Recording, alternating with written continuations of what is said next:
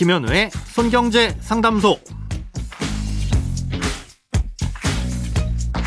새는 돈 맞고 숨은 돈 찾아드립니다. 손경제 상담소 김현우입니다. 저축, 보험, 대출, 연금, 투자까지 돈에 관련된 고민이라면 무엇이든 맡겨주세요.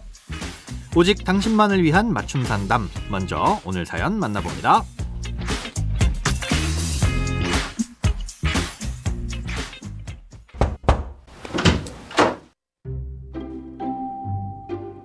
안녕하세요. 근로소득에 대한 건강보험료를 납부하고 있는 직장인입니다. 저는 작년 8월에 해외 주식을 처분하여 차익에 대한 양도소득을 올해 5월에 신고했습니다. 그리고 8월에는 양도소득에 대해 22%에 달하는 양도소득세를 납부했습니다. 그런데 얼마 전 이 양도소득에 대한 국민건강보험료를 이번 달에 납부하라는 고지서를 받았습니다. 해외 주식 양도는 국민건강보험료 납부와 관계가 없다고 들었는데 이렇게 건강보험료를 추가로 내야 하는 것이 맞나요? 어, 결론부터 말씀드리자면 이 해외 주식을 처분해서 생긴 양도소득만 있는 경우엔 건강보험료에는 영향을 미치지 않기 때문에 건보료를 추가로 내야 하진 않습니다. 따라서 보내주신 사연만으로 보았을 때는 해외 주식을 처분해서 발생한 양도소득 때문에 건보료를 추가로 납부해야 하는 건 뭔가 잘못된 것으로 보입니다.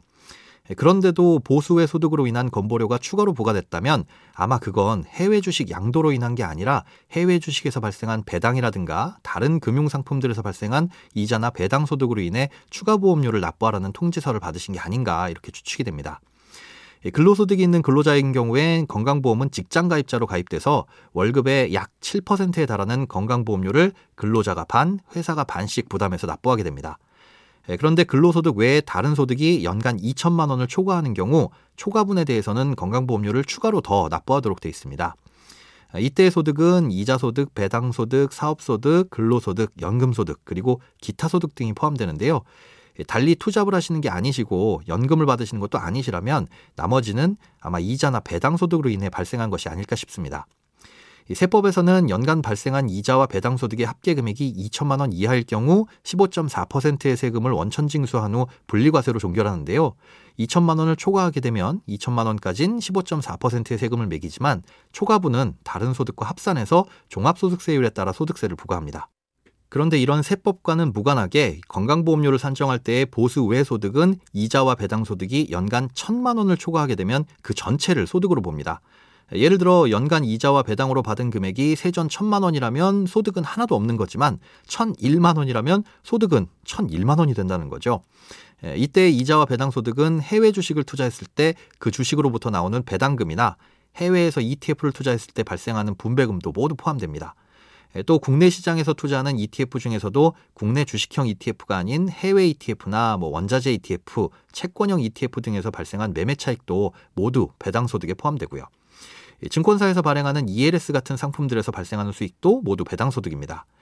이자 소득 역시 은행에 예금이나 적금을 가입해서 생기는 이자도 있지만 단순히 파킹 통장이나 CMA에 넣어둔 돈에서 발생한 이자도 다 포함됩니다. 생각보다 이자와 배당 소득의 범위가 넓죠. 게다가 이자와 배당소득은 공제받을 수 있는 경비도 없고요. 조금 복잡한 얘기지만 국내 법인에서 발생한 배당소득은 금융소득 종합과세 대상자인 경우 세금 조정을 위해 배당 금액을 재평가하기 때문에 실제 배당금보다 많은 금액이 배당소득으로 잡히게 됩니다. 이런 이자와 배당소득 그리고 사업소득은 100%를 소득으로 평가하고요. 근로소득과 연금소득은 50%만 소득으로 평가합니다. 이 소득들을 모두 다 합친 다음에 2천만 원이 넘는다면 그 초과분을 12달로 나눈 뒤 약 7%에 해당하는 건강보험료를 부과하게 되는 겁니다. 사연자님께서는 혹시 이런 부분에 해당하지는 않으시는지 공단 지사에 다시 한번 확인해 보시기 바랍니다. 크고 작은 돈 걱정 혼자 끙끙 앓지 마시고 imbc.com 손경제상담소 홈페이지에 사연 남겨주세요. 검색창에 손경제상담소를 검색하시면 쉽게 들어오실 수 있습니다.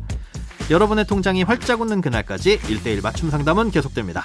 돈 모으는 습관, 손경제 상담소. 다음 주에도 새는 돈 맞고 숨은 돈 찾아드릴게요.